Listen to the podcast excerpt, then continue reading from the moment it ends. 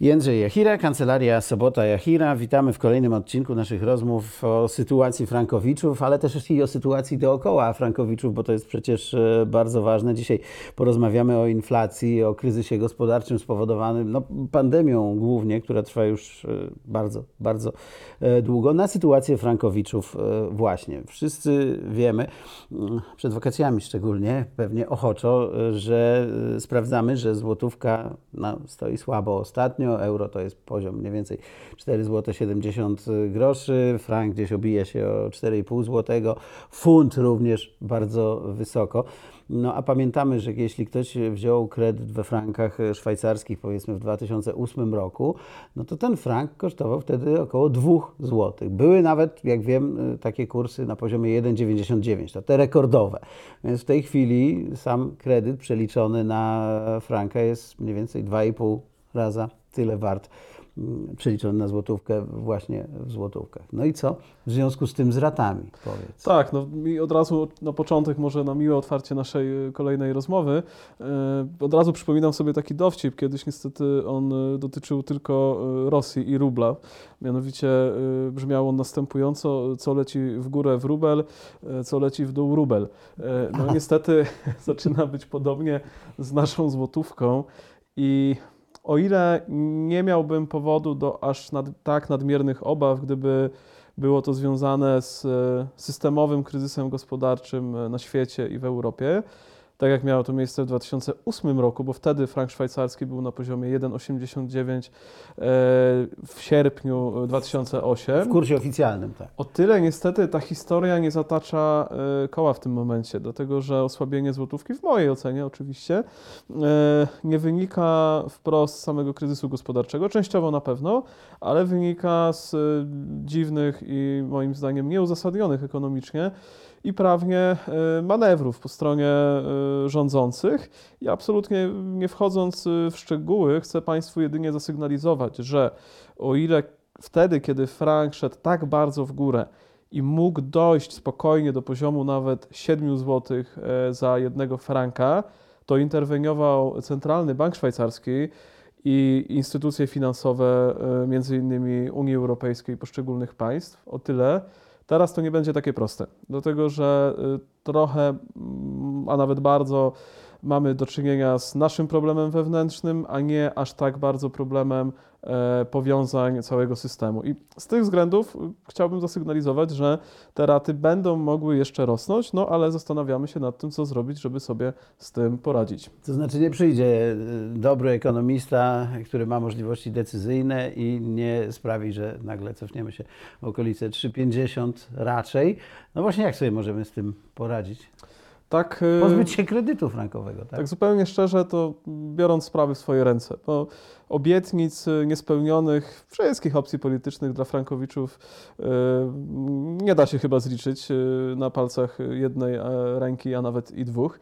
I w związku z tym każdorazowo powtarzam, można pójść do sądu i poradzić sobie z tym problemem samodzielnie nie patrząc na innych, nie patrząc na to, czy frank będzie e, po 7 zł, czy po 3,50, co jest niestety mniej prawdopodobne, i nie e, analizując kolejnych e, propozycji, które zresztą ostatnio chyba już powoli znikają, bo nie słyszałem, żeby jakimś hasłem sztampowym kolejnych opcji politycznych była pomoc frankowiczom. Niestety to już było takie never ending to, story, ale się skończyło. Ale to może dlatego, że rzeczywiście 97% spraw przed sądami wygrywają frankowicze.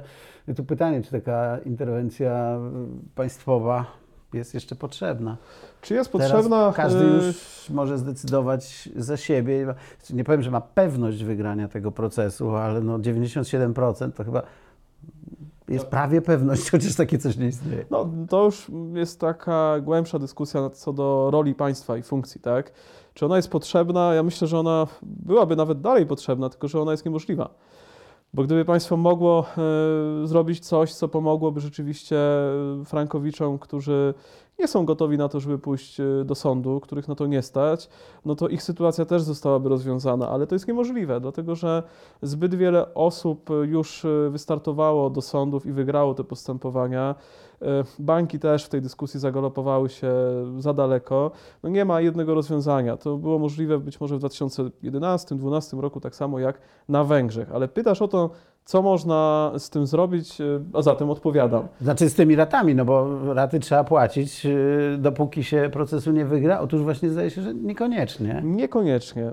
Mieliśmy szczęście w tym roku uzyskać pierwsze prawomocne e, postanowienie w Sądzie Okręgowym w Warszawie, na podstawie którego doszło do zawieszenia spłaty e, kredytu frankowego dla naszych klientów i jednocześnie, e, a sprawa toczyła się w 28 Wydziale Cywilnym w Warszawie, czyli tym pierwszym wydziale do spraw frankowych, takim specwydziale, no można powiedzieć, że doszło do ustalenia na bazie tej naszej sprawy takiej zasady, że jeśli klient już nadpłacił kapitał, czyli na koniec procesu będzie jeszcze miał zwrot od banku środków nadpłaconych, to może już zaprzestać spłaty swojego kredytu. I to był element tego e, procesu głównego? Tak, to był tak? element tego procesu i to jest chyba dla Państwa pokrzepiające, że dzieje się to na samym początku. Wiemy doskonale. Znaczy, ten klient musi wystąpić, tak? Tak, ten, klient oczywiście rękami pełnomocników występuje z wnioskiem o udzielenie zabezpieczenia e, w pierwotnym powództwie, które jest wytaczane, czyli nie płaci za to nic dodatkowo e, ani na rzecz pełnomocnika, ani na rzecz e, państwa w formie dodatkowej opłaty sądowej i bez względu na to, czy proces zajmie rok, dwa czy pięć, czasami też się tak zdarza, chociaż na szczęście średnia to 3 do 4 lat, to ta spłata kredytu będzie możliwa już na samym, to zawieszenie kredytu będzie możliwe na samym początku e, postępowania. Czyli przestaje w ogóle płacić cokolwiek bankowi? Całkowicie. Całkowicie, Po pierwsze, tak? zaprzestaje decyzją sądu. kredyt, ale tak, decyzją sądu i to też bardzo ważne. Gdyby zrobił to samodzielnie, mógłby być narażony na negatywne konsekwencje w postaci działań windykacyjnych banku, nieuprzejmych telefonów, wypowiedzenia umowy, wpisania na listę A tak, dłużników. Że tak powiem, ma papier. Tak? A tak, ma papier. Równie dobrze może funkcjonować dalej w obrocie gospodarczym, może zaciągać inne kredyty. To go Jest nie bezpieczne. blokuje z żadnymi To działaniami. go nie blokuje, tak? zwłaszcza dlatego, że w tym postanowieniu też sąd zakazuje bankowi wypowiedzenia umowy i wpisania kredytobiorcy na listę e, dłużników. Aha, no właśnie, bo to by mogło być jeszcze e, taka retorsja, retorsja No, ze strony banku, Dokładnie prawda? tak było na początku. Tak było?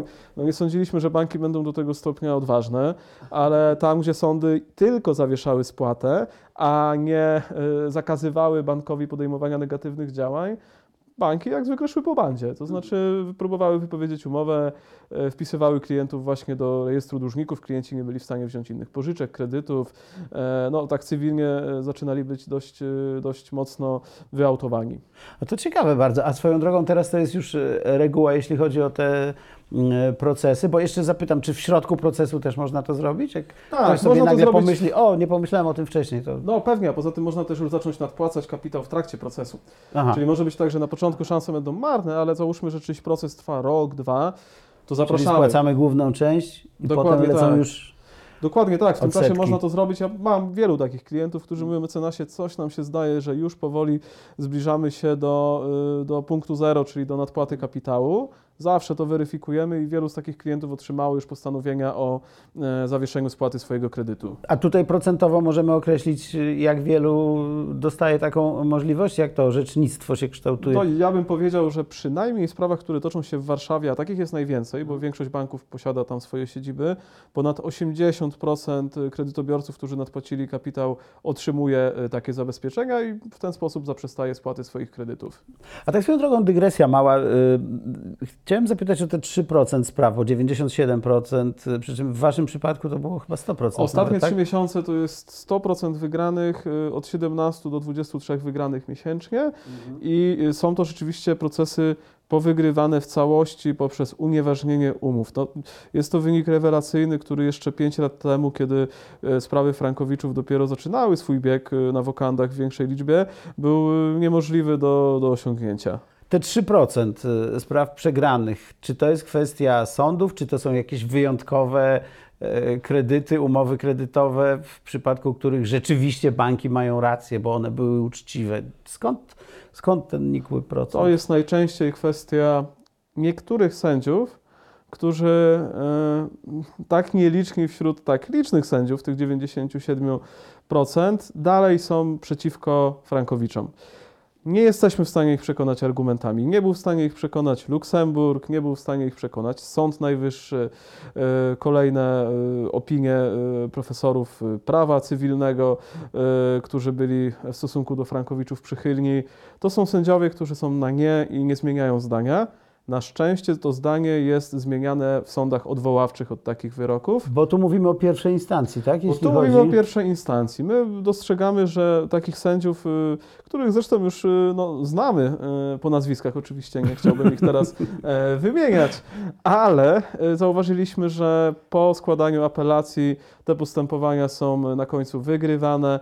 No niestety nie wpływa to na tych sędziów, y, o dziwo, bo przecież kolejny raz y, mając uchylony wyrok czy zmodyfikowany, zreformowany, y, no, wypadałoby się zastanowić, co jest nie tak. A, a orzekają tak jak poprzednio, A orzekają tak? dalej dokładnie tak samo. A to się wiąże już tak, jestem technicznie ciekaw, z ośrodkami jakoś regionalnymi, że gdzieś w jakimś mieście panuje taki pogląd, czy to są po prostu ludzie, którzy trzymają się jakiegoś swojego pomysłu na tą sprawę w Znaczy różnych miejscach? Różnie bywa, ale niestety do tej pory Wrocław był taką, e, taką wysepką na e, mapie naszej krajowej, gdzie było najwięcej takich sędziów. To się na szczęście zmienia od kilku miesięcy, ale mm, od razu Państwu powiem, że e, nie jest to problemem dla mieszkańców Wrocławia, ponieważ e, większość postępowań dla, dla mieszkańców zresztą naszego, e, naszego miasta, naszej siedziby i w ogóle alma mater kierujemy do Warszawy. Dlatego nie ma, nie ma tutaj absolutnie jakiegoś obowiązku, żeby to postępowanie toczyło się tutaj na miejscu, z drobnymi wyjątkami spraw, gdzie rzeczywiście w umowie znalazł się zapis, że takie postępowanie musi się toczyć w miejscu położenia nieruchomości. Ale to są wyjątki i zresztą Wrocław orzeka coraz lepiej. Kilku takich sędziów jest jeszcze w Warszawie e, i wiemy też o takich sędziach w Łodzi i w Gdańsku. Czyli jeszcze raz reasumując y, na koniec, każdy, kto decyduje się na proces, może na początku tego procesu wystąpić do sądu o to, żeby pozwolił mu, tak już mówiąc popularnie, zawiesić spłacanie rat do momentu ogłoszenia wyroku. Tak, i dodatkowo y, proszę pamiętać, że my też y, tutaj nie y, bazujemy na rutynie i na tym, że można to zrobić tylko dla tych, którzy nadpłacili kapitał, bo mamy już pierwsze postanowienia w stosunku do osób, które jeszcze go nie nadpłaciły, a sądy też zgodziły się na takie rozwiązanie.